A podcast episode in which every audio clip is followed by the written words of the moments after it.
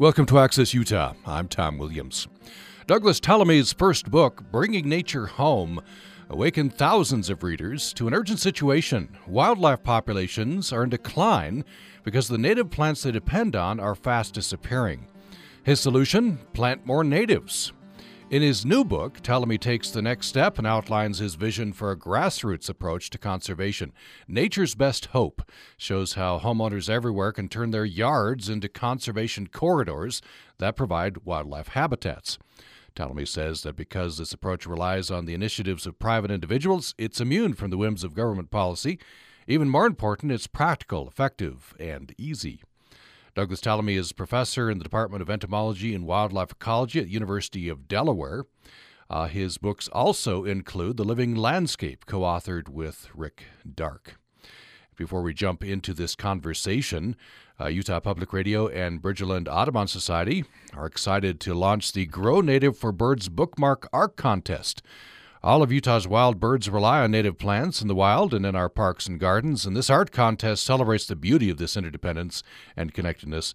The winning design will be printed on an educational bookmark that will be distributed to Utah libraries, local fourth graders, and online available to anyone to view and download. For details about the contest and how to enter your own design, visit upr.org. I reached uh, Professor uh, Tallamy at his home in Pennsylvania uh, several uh, just several days ago. So I guess my uh, first question is um, I don't know if you're surprised by the reaction that you've gotten. It seems like you've gotten some really good reaction to your uh, you know to your books, um, bringing nature home, and now nature's best hope. Seems like it's they've gotten a lot of traction. Uh, yes, and, and I am surprised. Uh, when I wrote Bringing Nature Home, I wrote it with the, the freedom and confidence that nobody would read it.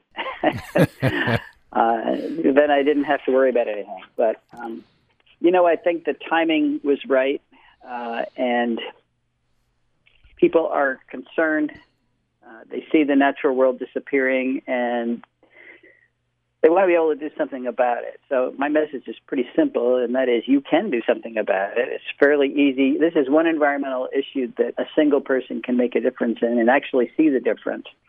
And that that uh, has uh, caught on a lot more than I than I thought it would. But I am pleased, and actually, when I wrote Bringing Nature Home, it, it changed my life as much as anything because I, I thought it would be one more academic exercise and I'd move on. But we're we're still at it, and it's what 13 years later now. So. Mm-hmm. Uh, you're an entomologist, right? Yes.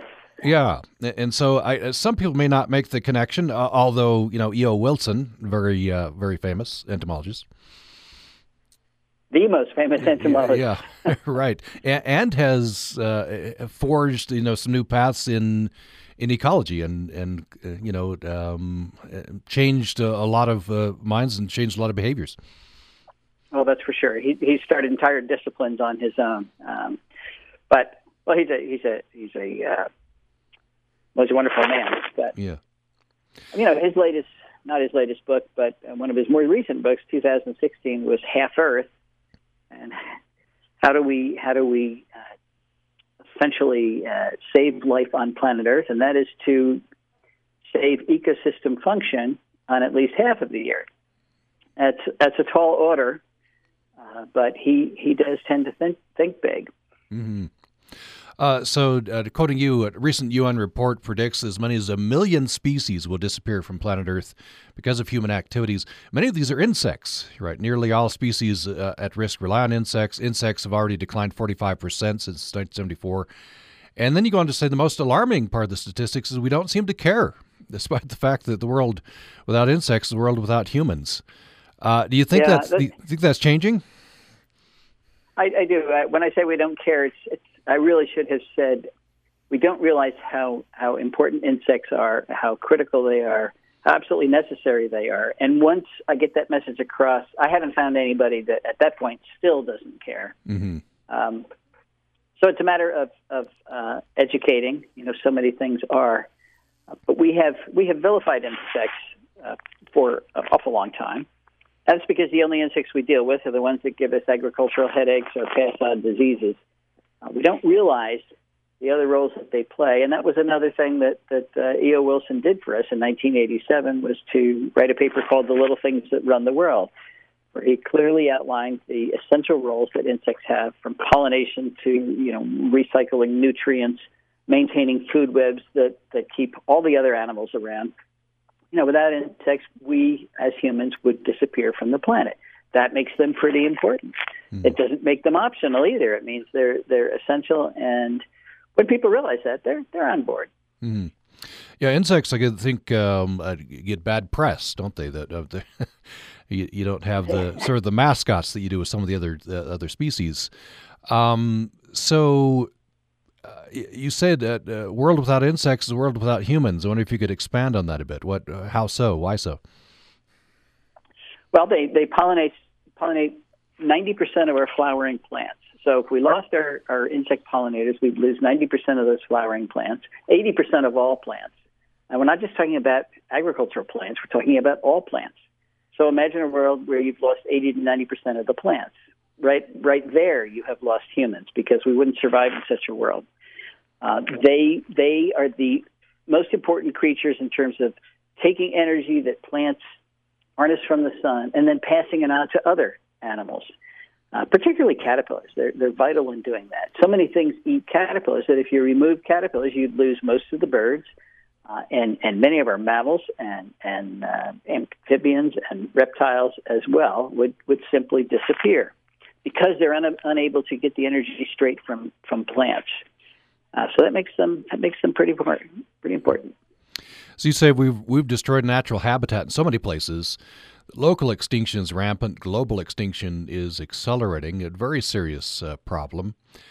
Um, and uh, so you you talk about a solution that, that's I think you know radical in some ways, but very logical in in, in, in at, at, bottom, right?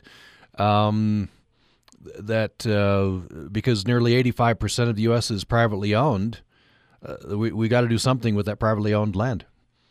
That's for sure. We cannot do successful conservation if we ignore private property because that would leave just 15% of the U.S. And that means that our, our preserves, the places where we have functional ecosystems, would be so small and so isolated from each other uh, that they would be that conservation effort would be doomed to failure.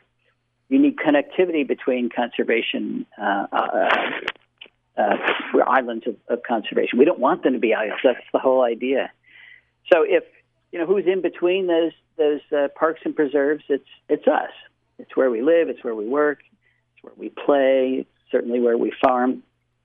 So we need to make those places uh, instead of having them be no man's land. We have to make them viable habitats, and we can do that. It's just easier than everybody thinks. All we have to do is put the the right plants back into our landscapes, and they have to we have to have more plants. Right now, we have an area of of uh, lawn the size of New England in this country, and we keep adding hundreds of square miles of lawn every every year. And lawn is a deadscape. Ecologically, it's a, it's a disaster. That's not going to to uh, save any species. So, get the plants back. That will form connectivity between the the parks and preserves.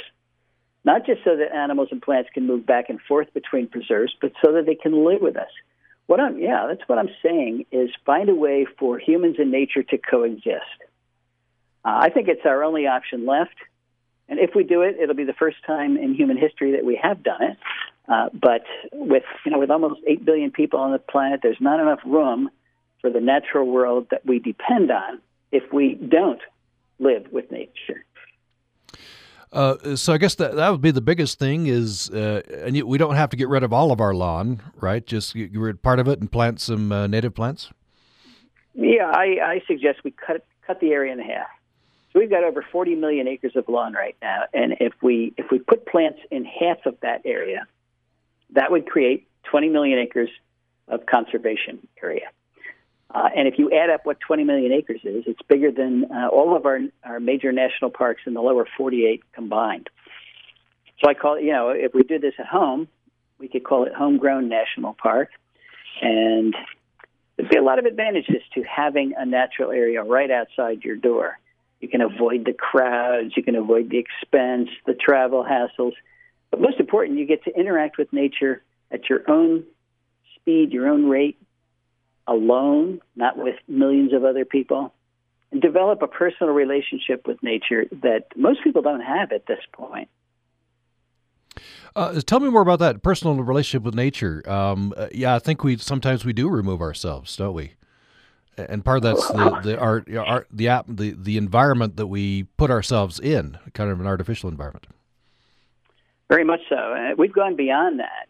Uh, our you know, our news media they like to sensationalize everything, and if you listen to the reports about nature, it's almost always bad, very scary things. Nature's going to kill you somehow and and uh, so many people have internalized that now. They're afraid to go outside. They're going to get Lyme disease. They're going to get uh, West Nile. A panther's going to kill them. Something bad will happen. So we we, be, you know, we become digitalized. We just stare at our phones, uh, and and it's it's costing us. There are measurable physical benefits of interacting with with nature, and more and more research is is um, accentuating this we uh, it lowers our blood pressure and decreases our our uh, stress hormones. It's actually critical. It turns out for normal child brain development. All these these really interesting things popping up that uh, we never used to think about because we did used to interact with nature, whether we liked it or not. Now we have 82% of uh, the country living in cities, very little interaction with nature, and, and, and what they have is often just on television. Mm. Of course, in in these extraordinary times, uh, probably would be an advantage if you have a nice, uh, you know, surrounded by native plants and a little bit of nature uh, while we're social distancing. Absolutely, I am staring out the window right now at all those plants you're talking about. Uh, yeah, it's. I think it's been a salvation for a lot of people to mm. to um, have a place to go. And you know, if you if you don't own property and you don't have a little slice of nature, uh, there's a park near you. And I know the social distancing makes it makes it more of a challenge, but uh, as soon as we can, we need to get back out. So many of these parks and preserves need volunteers desperately. They don't. They're underfunded. They don't have enough personnel, but uh, they're labor intensive. So it is it is easy to actually get out there and, and be active in the natural world. You're listening to Access Utah and our conversation with Douglas Tallamy. He's a professor in the Department of Entomology and Wildlife Ecology at University of Delaware. You probably know him from his book Bringing Nature Home which awakened thousands of readers to the urgent situation. Wildlife populations are in decline because the native plants they depend on are fast disappearing. His new book is Nature's Best Hope. The subtitle is A New Approach to Conservation That Starts in Your Yard. We'll be talking more about this as we uh, go along. Uh, by the way, if you've uh, got your May edition of National Geographic, um, the uh, the the uh, uh, cover story is all about this as well. It's titled Where Have All the Insects Gone? The bugs aren't just occasional nuisances, they're crucial to the environment. Now, populations of species worldwide are failing at alarming rates. The uh, cover story by Elizabeth Kolbert. So check that out as well. Um, and just to mention before we go to break, that Utah Public Radio and Bridgerland Audubon Society are launching the Grow Native for Birds bookmark art contest. All of Utah's wild birds rely on native plants in the wild and in our parks and gardens, and this art contest celebrates the beauty of this interdependence and connectedness. The winning design will be printed on an educational bookmark that will be distributed to Utah libraries, local fourth graders, and online available for anyone to view and download. Details about the contest, how to enter your own design, you can go to upr.org. That's upr.org. We'll have more with Douglas Tallamy following this break.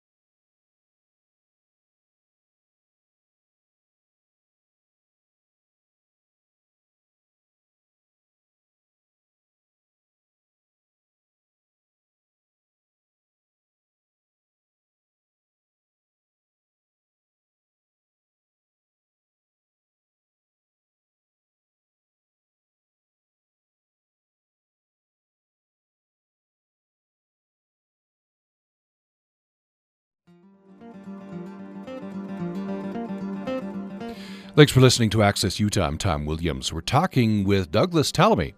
He's a professor in the Department of Entomology and Wildlife Ecology at University of Delaware. He's uh, authored uh, three books now. Um, he uh, came out uh, with the book Living Landscape, co-authored with Rick Darke. Uh, his first book was Bringing Nature Home: How Native Plants Sustain Wildlife in Our Gardens, and the new book is Nature's Best Hope, a new approach to conservation that starts in your yard. And uh, that's what he is promoting. Uh, he says homeowners everywhere can turn their yards into conservation corridors that provide wildlife habitats. We'll get into talking a little bit uh, in more specificity in uh, this next segment of the, the program. Uh, I reached Douglas Tallamy uh, last week. So I want to talk about lawns j- just a little bit more. Um, I mean, it, it has been a status symbol, right? A nice big old, you know, lawn. Um, how, how, do we yeah. how do we best change that? It's going to take some changing of, of you know social norms, isn't it? Very very much so. I mean, it's been a status symbol for hundreds of years. The aristocracy in Europe were the only people that had lawns, and of course. Uh, uh, George Washington and, and Thomas uh, Jefferson and all, all those guys copied that. In the old days, there were no lawnmowers, so the only people that had lawns were the, the ones that had enough property that they didn't have to have every inch in agriculture. They had enough slaves or they had enough sheep so that they could maintain that lawn. Then around the turn of the century, we invented the uh, the lawnmower, and all of us poor Slavs could could have uh, have lawn. And and then, of course, we you know we fell to uh, we victims to marketing. Um, the lawn folks tell us if it's not a perfect lawn. Uh, back in the 50s, if it wasn't a perfect lawn, you were a communist, and we bought into that. You're just not a good citizen if you don't maintain it in the way that the fertilizer companies tell you you, you should maintain it. So now there can be no clover, there can be no dandelions, nothing blooming in there, just that carpet of grass, and that shows that you are a good citizen. And of course, everybody wants to be a good citizen. We don't, you know, most people are not rebels. They want to fit in with their neighbors. They don't want to antagonize them. Uh, so that has that's had us around the neck for a long time, and that's why when I say cut the lawn in half, I am not saying abandon the lawn you do have. Uh, you should manicure it, keep it mowed. That, it's that cue for care that shows you're still that good citizen. But you can also add an oak tree to your yard, and it doesn't make you a, a communist or a bad citizen. Uh, but it does bring a lot of life to your yard. Mm. What if you talk a little bit more about uh, how native plants, um, you know, how that helps the whole ecosystem? Uh, maybe okay, give me some examples. yeah. Right. That is that is critical. All plants are not equal in their ability to maintain the life around them, and that is because uh, plants really don't want to be eaten. They want to capture the energy from the sun and, and use it for their own growth and reproduction. So they protect their tissues typically with nasty tasting chemicals. Sometimes it's spines and thorns and other things, but, but almost every plant lineage has what we call secondary metabolic compounds. These are, these are toxic or distasteful chemicals that keep things from eating those plants. And it's a really effective defense that keeps most of the insects of the world from eating most of the plants of the world. But of course, we do know that insects eat plants, and they but they only eat the plants that they have had, had the time and the ability to adapt to. So they've developed the special physiological mechanisms to detoxify those plants and the behavioral and, and life history adaptations that allow them to use those plants without dying. But it takes a long period of what we call coevolution, where the plant and the insect are evolving together uh, and you come up with a relationship very much like uh, the the one that the monarch has with with milkweeds. The monarch is locked into eating milkweeds. It does really well on milkweeds, but when you take milkweeds away, it doesn't start to eat eucalyptus or or uh, crepe myrtle or any of the other ornamentals that we we use. What it does is disappear, and that is true for 90% of the insects that eat plants. They're they're what we call host plant specialists. If you take away the plant on which they they have depended for millions of years they will disappear. So imagine losing 90% of the insects that, that interact with plants. Um, that alone would be devastating ecologically. Uh, what if you talk a little bit more about uh, uh, birds? Uh, of course, we have this uh, push going on right now in a partnership with uh, Bridgerland Audubon Society and the, the Utah Native Plant Society uh, to make our yards more bird friendly. So native plants will do that? They sure do. And you don't do it without native plants. Um, so, one of the major things that, that insects do is supply the food I was talking about that drives those food webs. And if we just look at the food webs that keep uh, birds alive, they focus uh, almost entirely on insects. So 96% of our terrestrial birds uh, use insects, particularly when they are rearing their young. Um, a lot of people think birds that eat seeds and berries, and if you fill your bird feeder, that's all you need to do. And many birds do rely on seeds over the winter time. But think of our migrants. We had what, 346 species of, of neotropical migrants. The reason they're migrating is they eat insects, and they have to go south down into the tropics where insects around uh, are around all year round. Uh, so they depend on insects, and they depend on a lot of them. We've done some work with, with chickadees, Carolina chickadee in this, this area. Just to raise one, one clutch of chickadees takes 6,000 to 9,000 caterpillars. And they're, they're getting those caterpillars within 50 meters of the nest. So if you want a, a breeding pair of chickadees in your yard, you've got to have six to 9,000 caterpillars within 50 meters of the nest. And let's face it, that's not the way we have built our yards. We've built them in ways that, that uh, make sure we have no caterpillars. So mm. to maintain our birds, and chickadees are just an example. All of the birds need thousands and thousands of insects to rear those those young. And of course, if birds don't reproduce, it doesn't take long for all of them to disappear, and they are disappearing. A study that came out in Science last year said we've lost three billion birds uh, in the last forty years. Oh, I always like to remind mm. people how how many a billion is. Yeah, that's amazing. A million million seconds is 12 days. A billion seconds is 31.7 years. It's a lot of birds that are no, no longer here. And there's a lot of reasons for that. But, but decreasing the amount of food available for these birds during reproduction, time of reproduction, is, is one of the critical reasons that most people haven't thought about. Hmm. Yeah, that is that is amazing. Uh, and again, just to reiterate, um, your goal that you're putting out there is uh, the equivalent of a new national park, 20 million acres. What is that going to take all of us homeowners to cut our lawns in half? And what, what's that going to take? The more the merrier. Yeah. um, no, it, you know, if, if, one person does it, uh, it will make a difference, and you'll be able to see that difference. But it'll be a tiny difference. So every time you get another person on board here, uh, the difference will grow. Uh, we want to provide habitat. That's one good thing about insects is that they don't require that much habitat. You can increase the population of the insects around you uh, without, you know, you don't need a, a thousand acres to do that. My wife and I live on, on 10 acres, and it was mowed for hay when we moved in. We have put the plants back, and I've been counting the number of species of moths that now that I've taken pictures of uh, in, in our, our yard. I'm up to 934 species, and I'm still going. I get new species all the time. So it'll top out over a thousand. And because we've got so many moths, and I call them bird food, we have 55 species of birds that have bred on our property. That's what I mean by rebuilding uh, ecosystem function, by putting the plants back that then support the food webs, that bring the life to you. It's enormously rewarding. So you don't have to like insects at all, but if you like birds, and right now they are our charismatic megafauna, you got to feed those birds. You've got mm. to feed them more than seeds and berries. Yeah. Now, of course, this won't, you know, if you have a small piece of property, you're not going to, you know, you're not going to help the bears and the elk and the the deer, right? But but, but you can. But what you're, what you're you saying is, the deer. could have the deer, um, yeah. but there, there's a lot of species you can help. That's what you're saying. A lot of the, the, the really big ones, that's true. But when you're looking at numbers of species, uh, most most species are small, hmm. uh, and most species of birds are relatively small. So even if we just said, okay, we're going to help the, the insects and the birds, we've taken a big chunk out of the biodiversity out there and, and helped them. Uh, many other things will come. Uh, you know, foxes, have, for example, have been shown to live very happily with humans as long as they have enough to eat. Uh, yeah, you're not going to you're not going to have bears. You're not going to have panthers and, and elk. Uh, but really, that's that's a handful of, of those big big mammals that you're not going to have, mm-hmm. and that's what our other other parks and preserves are for. Mm-hmm. But it's the little things that are disappearing now, the things that used to be common, and that's what we have to be be concerned about.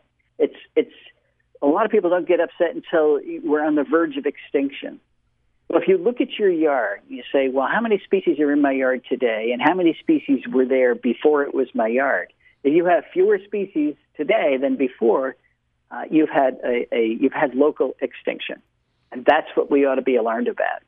It's the number of species in an ecosystem that that run that ecosystem, and the more species you have, the more smoothly it runs, the more productive it is, the more stable it is.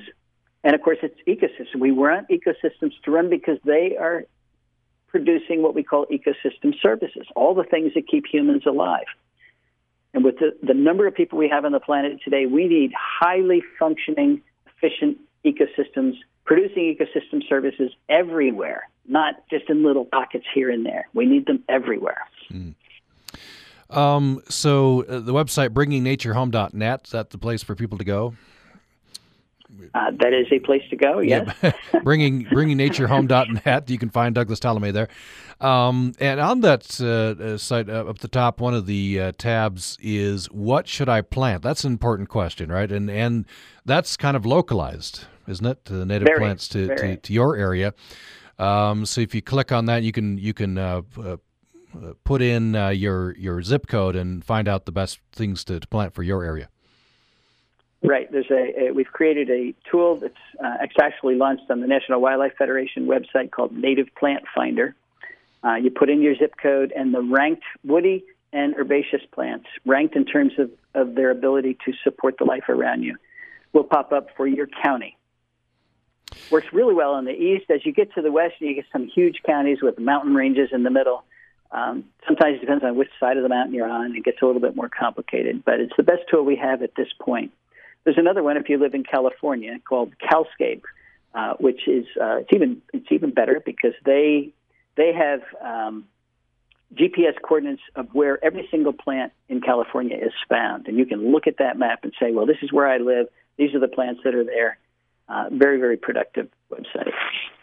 So I uh, I typed in my zip code uh, for Logan, Utah, here in northern Utah, and I, I scrolled to trees and shrubs. So they list uh, willow, uh, beech plum, cherry, choke cherry, aspen, cottonwood, poplar, pine, oak. That's one of your favorites, isn't oak? Uh, it, it is, but it's my favorite because in 84% of the counties of, of North America, it supports more insects and therefore supports more biodiversity than any other plant genus. Uh, so that's one of the reasons it makes it my, my favorite. Actually, I've loved oak since I was a little boy. I don't know why, but uh, now I have a good reason to. Yeah. If you want to feed the birds, that is the best plant you can put in your yard in most areas of the country. Mm-hmm. Also, here in northern Utah, at least in Logan area, flowers and grasses. When I uh, punch in the zip code here, uh, strawberry, sunflower, uh, deer vetch, uh, trefoil, sagebrush, wormwood, goldenrod, lupine, uh, rabbit brush, and violet.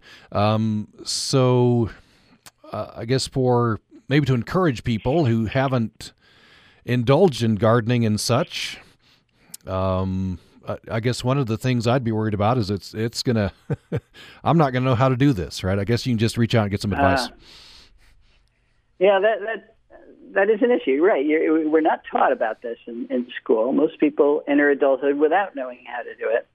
Uh, there are a lot of experts out there, but there's also a, a missing niche a vacant niche. I call them ecological landscapers. There are a few people doing it, but we need many more.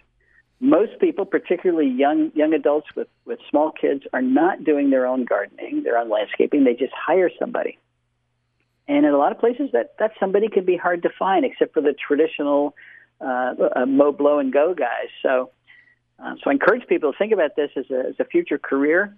Um, there is a demand. Every place I go to give give talks, back when I used to give talks, uh, people say, "Who can I hire?" And a lot of places say, "I don't know. I don't know." Mm, yeah, so that, that's that's a a need that can be filled. Uh, exactly. so b- back to your uh, you know, put on putting on your entomologist hat. Um, what, what are the what are the insects that we want to attract? Uh, there are two groups. You know, we've got almost four million species of insects uh, on the planet. And when I say you want to you want to make insects at home, have a lot of them. You, there are certain groups that we want to focus on first because they're critical to everything else, and that would be the insects that are pollinating the plants.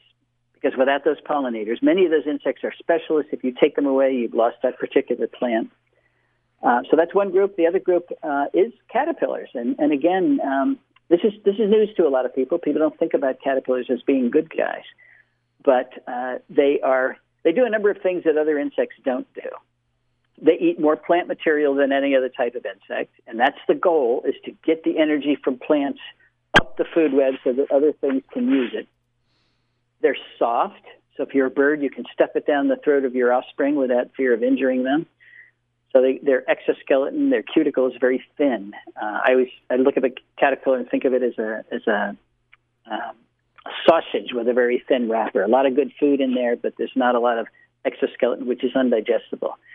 Compared to beetles, for example, which are a lot of exoskeleton, a lot of sharp corners, and not not as good bird food. And research has shown that they are the they have more carotenoids than any other type of, of insect. And carotenoids are, are essential comp- components in our diet, but we as vertebrates don't make them. We have to get them from plants.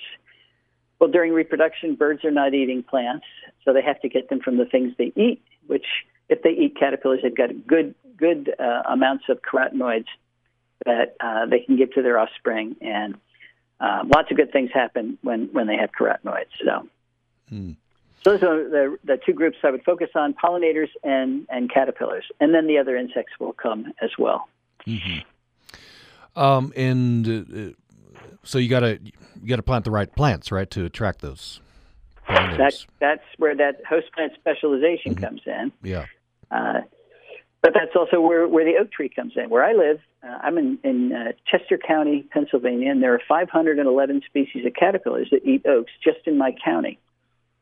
Now, if I planted a ginkgo from from Asia, there's zero. That's the difference we're talking about here. So mm. it does it does, and that's what that website is for. It will, when I, those plants are ranked, um, they're ranked in terms of their ability to support caterpillars. You're listening to Access Utah. I'm Tom Williams. My guest for the hour is Doug Tallamy. He's an entomologist at the University of Delaware. He lives, as you heard, there in uh, Pennsylvania. Uh, later this hour, I'm going to ask uh, Professor Tallamy to look out his window. He's sheltering in place, by the way, at home. Look out his window and describe his yard. A lot of native plants, as you would imagine, in his yard. Douglas Tallamy is author of Bringing Nature Home. The latest book is Nature's Best Hope. And we'll have more following this break.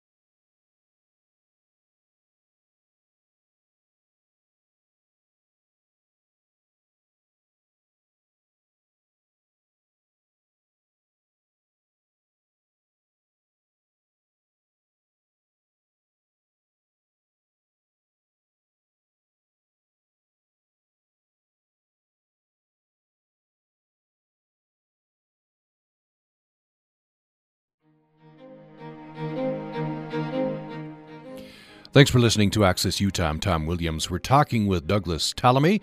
He's an entomologist at the University of Delaware, author of uh, three books uh, so far Bringing Nature Home, uh, How Native Plants Sustain Wildlife in Our Gardens, The Living Landscape, co authored with Rick Darke, and the new book is Nature's Best Hope, a new approach to conservation that starts in your yard before we jump into um, the remainder of our conversation with Douglas Tallamy.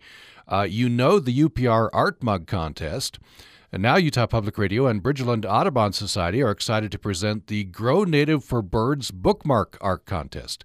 This art contest is meant to highlight the importance of native birds for pollinators, native plants rather, for pollinators and birds. The winning design will be printed on an educational bookmark and then distributed to Utah libraries, local fourth graders, and online. And you can learn more about that contest and how to enter at upr.org. That's upr.org. So that's an exciting opportunity uh, for you. Um, and uh, we'll uh, jump now back into conversation I recorded uh, last week with Douglas Tallamy. I want to ask you a couple of questions that, and I don't want, don't want to steal these questions without attribution because they're, I think they're really good questions. Uh, so you did a an event with the Cape Fear Audubon Society, Wilmington, North Carolina, and their president Charlie Winterbauer did an interview with you, and that's on their website nc.audubon.org. Um, so, uh, scrolling down here, uh, interesting question here: outdoor lighting does that affect insect populations? Oh, I'm glad you brought that up. You know, our insects are disappearing. You've seen the headlines insect apocalypse this year. And again, many reasons for that, lots of habitat and everything else. But night lighting is a major cause. After a hundred years of, of, trying to figure it out, we still don't know why insects are attracted to uh, night lights. But many of them are. Many of them are moths, which are those. That's the adult caterpillar we're talking about. Uh, and a trip to a light is often a one-way trip. They fly around and exhaust themselves uh, many moths are, are uh, do not eat as adults, so they're born with all the energy they're ever going to have, or they emerge as an adult with all the energy they're ever going to have. And if they if they fly around the light all night long, they'd use up that energy. Then they're not going to go off and, and reproduce. Or a bat will come and pick them off, or they'll sit on the side of the wall, uh, and in the morning the birds come pick them off. So tremendous mortality from our night lights. So there's two things you can do. Three things. One is turn your light off that's pretty easy. Hmm. Everybody's worried about security. Oh, the bad man will come. Well, put a motion sensor on your your night light, your security light, so that it only turns on when the bad man comes. And you'll be amazed to see how often the bad man does not come. Uh, and if you don't like that, then put in a yellow bulb. And a yellow LED bulb is is the best uh, because yellow, for some reason, is not attractive to to insects. So we save a tremendous amount of energy uh, and electricity, but will also, overnight, if we replace our light bulbs, we could save billions of insects uh, almost instantaneously. Instantaneously. Very easy solution to a serious problem. Hmm. Yeah, and something you uh, sometimes don't think about, right? Yeah. Yeah. It's, it's another habit we have. You, we mm-hmm. go around our neighborhoods, everybody's got a light on. I just want to say, why? You know, why are these lights on? Yeah. And, and oh, by the way, you, we could contribute to dark skies, right? By by doing this. Oh, that's that's, that's right. Benefit, that would yeah. be another benefit. yeah. Um, another one of these questions: um, How do we create a space for ground nesting bees in our yards?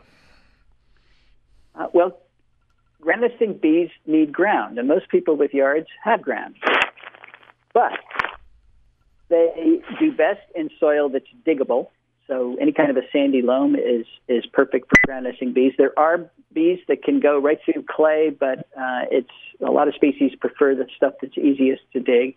A slight south sloping area uh, is good, and and particularly for the early season bees, the spring bees, uh, they want a place that the sun's going to hit, so it warms up quickly. Uh, so uh, you want an area that is is bare ground. Now, there's this is the only reason I would recommend bare ground uh, because bare ground is, is not good for the things that live in soil. But little patches of bare areas are perfect for ground nesting bees.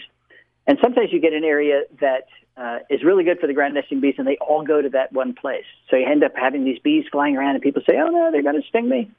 These are native bees. They're not social, meaning they're solitary and they are not there protecting a hive, uh, so they don't sting you. I mean, you can pet them, and they will not sting you even though they're they're flying around, they look scary. Uh, it's typically the honeybee that we brought in from, from Europe that is protecting a hive that, that stings most people. Or what really stings most people are not bees at all. They're they're yellow jackets. Those are those are wasps or bald-faced hornets. Those are wasps that are uh, they're very aggressive, and we're not talking about promoting them. So it's actually relatively easy to have a place for bees to nest. The harder part is providing the forage that those bees need.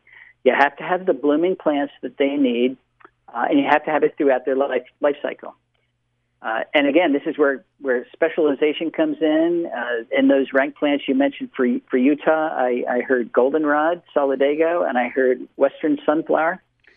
the uh, perennial sunflowers that, that you people have. Those are two, and violets. Those are those are very highly ranked in terms of supporting specialist bees. With those three genera, genera you will have uh, about 40 species of, of, bees that you wouldn't have if you don't have them in your yard. Mm-hmm. And again, I just want to uh, point out that what I was doing was northern Utah, of course. So encourage people to uh, to go to that uh, that site and, and punch in your your uh, zip code. Um, uh, which let's see. By by the way, uh, that's nwf.org, and you can find the native plant finder there.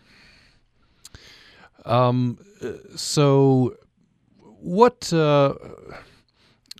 what's the action or actions that uh, that a homeowner can can do that would make the most difference? How how should we prioritize what we're doing in our yards? In terms of long term goals, reducing the area of lawn is going to make the most difference. Uh, and I, I've given talks, and people at the end say, "Oh, I'm going to go home and rip out all my lawn." No, don't do that because then you got a big job uh, ahead of you. I would say go home and add a tree. Now this is this is biome specific. It depends on where you live. If you're in the middle of the desert, adding a tree that's going to require water is not what I'm suggesting. You want to add the plants that are appropriate to where you live. But getting a plant into an area that is now without a plant is is the most important thing you can do. And and adding plants is is easy. When I say plant a tree, um, I'm going to recommend plant a small tree. It will grow if you plant a small tree or even the seed of a tree, so if you're going to plant an, uh, an oak, maybe you can put an acorn in the ground. Uh, you will end up with a much healthier tree that will live a lot longer and have a much bigger root system because it will not have to be root prune to transplant it, and it's free. Uh, so a lot of pluses to going small, uh, but most of them are that you're going to have a healthier tree in the end. So you don't have to spend a lot of money. If you say I can't afford it, yes, you can. Just plant that acorn. Mm, yeah, that's right. It takes an acorn. Um, how do you think climate change could affect diversity? Negatively. Mm-hmm. that's one of the factors, uh, and it's you know it's not the gradual warming that's the big problem. That is a big problem, but it's the increased variability that is clobbering insects right now. We had a, a uh, I guess it was two summers ago. We had a thunderstorm in July that dumped seven inches of rain in three hours in, in my yard and three inches of rain in 45 minutes. Hmm. It was like a fire hose that came down, and it just scoured the caterpillars off the trees. And this is so we're moving into the third summer since that event. The, they still haven't recovered to the to the population levels that they were at before that storm.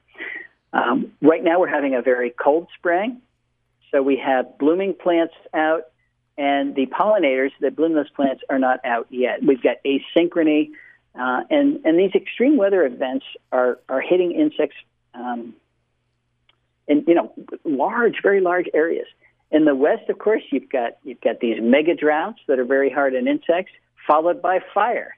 There's not many insects that do well in fires. So all of these things, or or in look at the the southern states where you're having so many floods. Houston, where you have where you have you know 40 square miles underwater for two weeks. That's not very good for insects either. So all of these things are knocking insect populations down, and it's that increased climate variability that's that's the cause. Hmm. Maybe just a, a, one more question from this interview you gave to the Cape Fear Audubon Society that's in North Carolina. Uh, some great questions. So I've been using these in this section of the interview. I want to read this one verbatim. Uh, in your opinion, what are some really fascinating but little known insect plant adaptations that the general public might be able to see if they looked a little more closely? Well, there's one. Uh, do you have monarchs that come through uh, Utah? Uh, I think you're so. right there in the middle. I think so. okay. Uh, if you're in a place where you have, have monarchs that are, are breeding, uh, they have a, a, a it is a fascinating adaptation against the milky latex sap that's in, in milkweeds. That's what gives milkweeds its its common name. If you break open a leaf, break open a vein, all this white goo comes out. Well, that's a sticky latex sap that hardens, uh, turns into a chewing gum like substance when it's exposed to air. Uh, and if a caterpillar gets that on its mandibles, it glues its mouth shut, and then the caterpillar starves to death. So here you have monarch caterpillars that are eating this plant that glues its mouth part shut. How do they do that? How do they avoid that? And they avoid it very simply. They crawl up the leaf maybe two thirds of the way, and they chew through the midrib of the leaf, which blocks the flow of the sticky latex sap, so that everything below the point where they've chewed through the midrib is latex free. They can now eat that leaf and not, not glue their mouth part shut. It's a very simple behavioral adaptation that most insects haven't figured out how to do, and most insects cannot eat milkweeds. And that's something you can watch right in your yard if you plant milkweeds. Um, so when you um, when you asked me to have monarch butterflies in Utah, I googled it, um, and uh, here's what came up: uh, monarch butterflies in Utah need your help. And this is from the Utah Division of Wildlife Resources, their wildlife blog. Paul Thompson, deputy director the Department of Natural Resources Recovery Programs Office, says numbers of monarchs have been declining in the West and in Utah. And how you can help, you can uh, make sure you have nectar rich flowering plants from spring through fall, I guess, in your yard. Well, that'll help the adult, but you're not going to have monarch reproduction without those milkweeds. Okay, so make sure you have milkweeds as well. Yeah. Ex- exactly. Yeah. Uh, Mr. Thompson goes on to talk about milkweed, so I, I, should give him credit there as well. So yes, monarchs in Utah, and you can help, and that uh, I guess that's in with one species, and that's writ large with many species. Is how you can help is, is native plants. That's right. So the, the greater the diversity of native plants, every time you add a plant lineage to your yard, you're adding more more insects. Mm-hmm. And most, you know, a lot of people say, I don't want insects. You won't even see them. Remember those birds that are breeding in your yard? They're eating them. And I show pictures of, of uh, you know, wonderful caterpillars, fantastic diversity, and people come back. I can't find them. I look everywhere. I can't find them. I said, that's right. The birds have eaten them before you, before you can find. Them. So you don't have to worry about about uh, having all insects swarming around you. Uh, and if you see them, they're they're they're beautiful. They're entertaining. They're fun. Yeah, yeah, they are beautiful. Uh, finally, we're reaching the end of our time here. Um, you, you've you've painted a little bit of a picture about your property. You know, looking out your window. Are you are you home at this point? Yes, I am. Yeah. So you're in Delaware, right? Um, well, I live in Pennsylvania. Oh, you live in I Pennsylvania. Work in Delaware, but I live in Pennsylvania. Okay, so they're in they're in Pennsylvania, and you said you got your ten acres. Um, so I wonder if you could maybe inspire us, uh, because I, am assuming that you uh, practice what you preach. you, you, talked about that a little bit. Um, so talk talk about your yard, what what you can see, and and uh, some of the beauties there. Well, our yard uh, was mowed for hay. It was part of a farm that was broken up, and and it's been in agriculture for over 300 years. But it, the latest, you know, every year got got uh, less and less productive. finally, it was just just mowed for hay for the mushroom industry, and uh, it had been taken out of mowing three years before we actually uh, built the house and moved in. So what did move in in the time at that time were all the invasive plants from Asia. Um, I could list them, even probably don't have them in, in Utah, but uh, almost every plant on this property was was a plant from China. So step one was to uh, get rid of them. When I say get rid of them, we got rid of the you know the big guys. Uh, we still have little ones coming up that keep invading from the neighbors, but uh, we're now pretty much invasive free, and that gave us a clean slate to start putting the plants back that that were here uh, in the old days. The ones that are really productive, like those those oaks and black cherries and willows, and, and uh, we've got 100, 105 genera of woody plants on our property. Now we planted a lot of them, but uh, the the local animals have planted a lot as well. Blue jays are, are great planters of, of oaks, of carry the acorns and, and uh, tap them underground and beech, seeds. Uh, so they helped out a lot. The squirrels have moved hickories around. Uh, so now when I look out my window, what used to be just flatland wasn't actually flat. You know what I'm seeing when I look out right now? I am seeing a big turkey walk by. we had 27 turkeys walk through the other day, and, and if I see one, there's more. Um, another thing, I mean, they, they weren't here before. But the biggest, you know, the, the, the two indicators of what had come to our property because of the, the trees and plants we put back here are the number of species of moths, up to 932, and the number of birds that come to breed to be able to eat their, their caterpillars. 55 species on our, our 10 acres. Uh, so that's how I know that it's working.